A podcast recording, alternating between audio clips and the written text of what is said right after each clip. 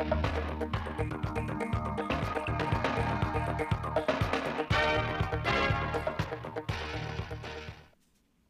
chào quý vị và các bạn đến với bản tin thời sự thứ 5 ngày 20 tháng 10 của Đài Phát thanh Truyền hình Thanh Hóa. Chương trình đang được thực hiện trực tiếp trên sóng FM tần số 92,3 MHz.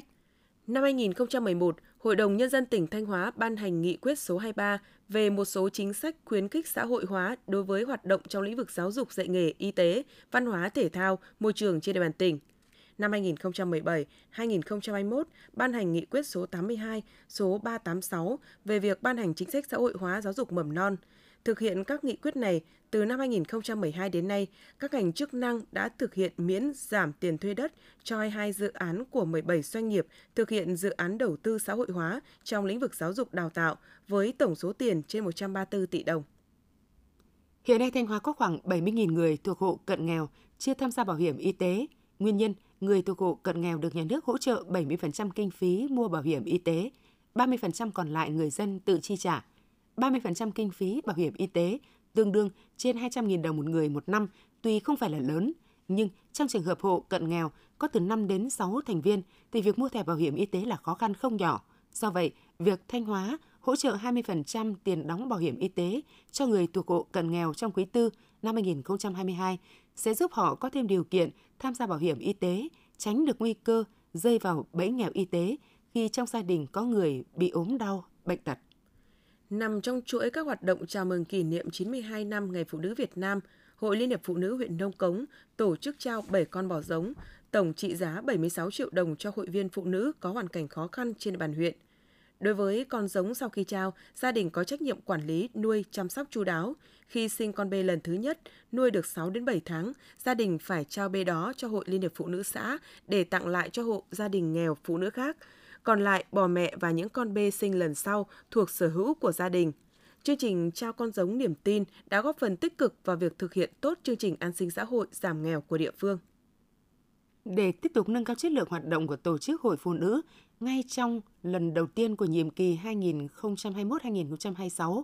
Hội Liên hiệp Phụ nữ Thanh Hóa đã chú trọng đào tạo, bồi dưỡng nâng cao năng lực cho cán bộ hội các cấp, đặc biệt là cán bộ hội cấp cơ sở, cán bộ hội mới được kiện toàn, tập trung triển khai các hoạt động hướng về cơ sở, xây dựng và nâng cao chất lượng các mô hình, tổ nhóm câu lạc bộ theo tính chất nghề nghiệp, lứa tuổi, dân tộc, tôn giáo,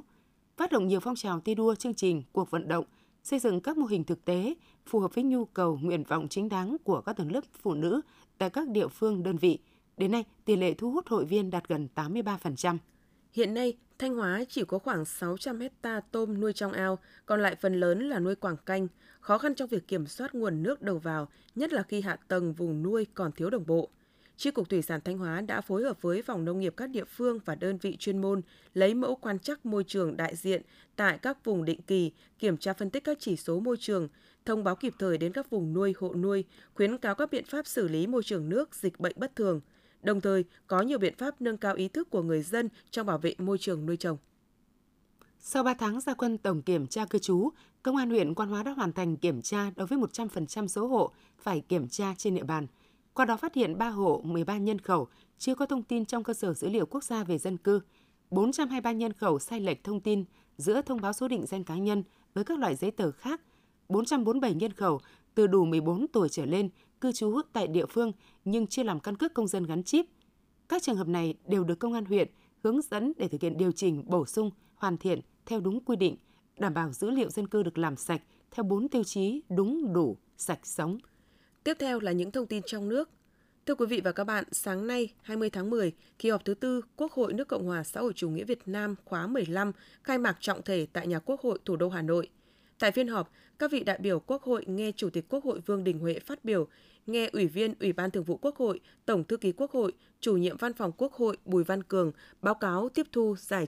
trình lý dự kiến chương trình kỳ họp thứ 4 Quốc hội khóa 15. Sau đó, Quốc hội tiến hành thảo luận và biểu quyết thông qua chương trình kỳ họp thứ 4 Quốc hội khóa 15.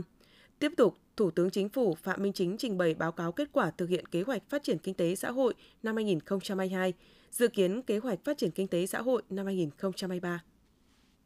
Thủ tướng Phạm Minh Chính đã ký chỉ thị số 19 về đẩy nhanh tiến độ giải ngân vốn đầu tư công, thực hiện 3 chương trình mục tiêu quốc gia những tháng còn lại năm 2022 và nâng cao chất lượng xây dựng kế hoạch đầu tư công năm 2023. Thủ tướng Chính phủ yêu cầu các bộ trưởng, thủ trưởng cơ quan thuộc Chính phủ, cơ quan trung ương và Chủ tịch Ủy ban Nhân dân các tỉnh, thành phố trực thuộc Trung ương tập trung quán triệt, thực hiện nghiêm các quan điểm, định hướng, nhiệm vụ, giải pháp trọng tâm,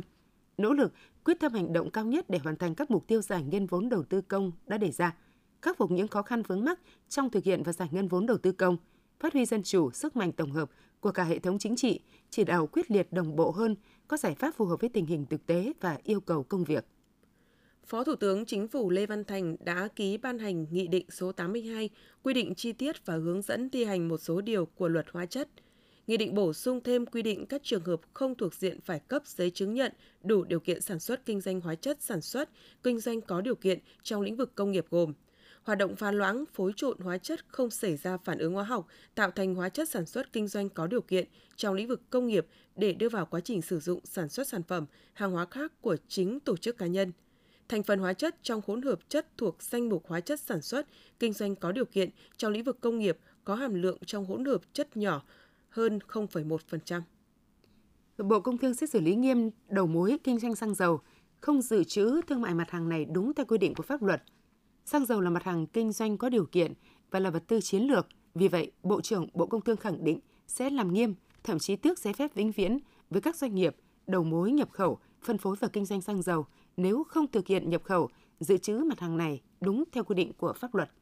Hiện 17.000 đầu mối bán lẻ trên cả nước do các địa phương cấp phép và quản lý. Vì thế, địa phương cần chung tay cùng các bộ ngành tăng cường kiểm tra, giám sát hoạt động kinh doanh xăng dầu, xử lý dứt điểm các trường hợp vi phạm.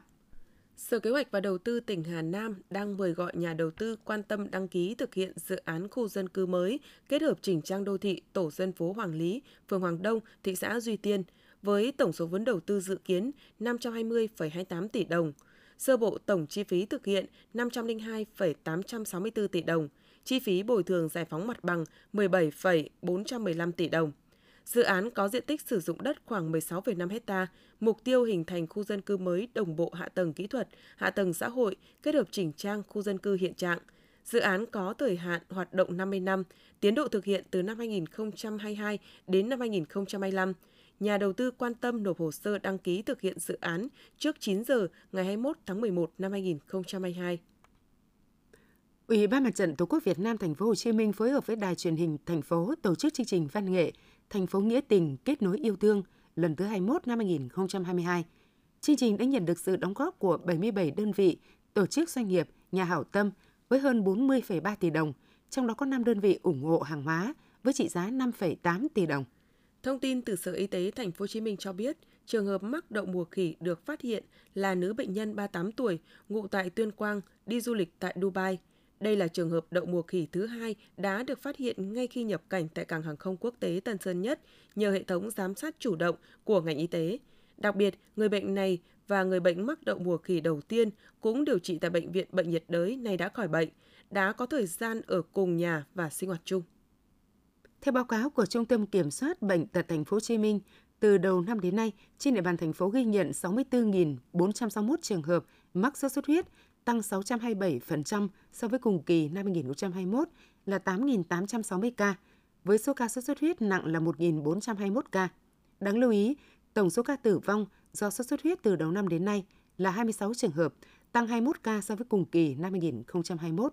Khoảng 7 giờ sáng nay, người dân xung quanh khu vực chợ 365, phường Hà Cầu, quận Hà Đông, Hà Nội đã phát hiện đám cháy lớn. Cụ thể, vị trí xảy ra cháy tại một nhà xưởng kết hợp kho sản xuất sơn tại đây. Đám cháy bùng lên dữ dội, cột khói đen bốc cao cả trăm mét. Đến thời điểm này, có ít nhất 2 nhà kho đã bị thiêu rụi. Được biết, đây là khu vực cho thuê kho xưởng. Bên trong các nhà kho này chứa nhiều các loại hàng như sơn, đồ điện tử, đồ tiêu dùng. Lực lượng cảnh sát phòng cháy chữa cháy đang nỗ lực dập lửa, khống chế đám cháy. Cảng vụ hàng không miền Bắc vừa quyết định đóng cửa tạm thời Cảng hàng không Đồng Hới, Quảng Bình từ 6 giờ 20 tháng 10 đến 13 giờ cùng ngày giờ địa phương trước ảnh hưởng của cơn bão số 6, tên quốc tế là Nesat. Tổng công ty quản lý bay Việt Nam có trách nhiệm thông báo tin tức hàng không trong nước và quốc tế phù hợp theo quy định hiện hành, chỉ đạo công ty quản lý bay miền Bắc tổ chức điều hành bay đảm bảo tuyệt đối an toàn. Thông tin mới nhất từ Trung tâm Dự báo Khí tượng Thủy văn Quốc gia về diễn biến bão số 6, tối 19 tháng 10, sau khi đi vào vùng biển Quảng Trị đến Quảng Ngãi, bão số 6 đã suy yếu thành áp thấp nhiệt đới. Do ảnh hưởng của áp thấp nhiệt đới nên vùng biển từ Quảng Trị đến Quảng Ngãi, bao gồm huyện đảo Cồn Cỏ và Lý Sơn, khu vực Vịnh Bắc Bộ có mưa rông mạnh, gió mạnh cấp 6 đến cấp 7, giật cấp 9, biển động mạnh.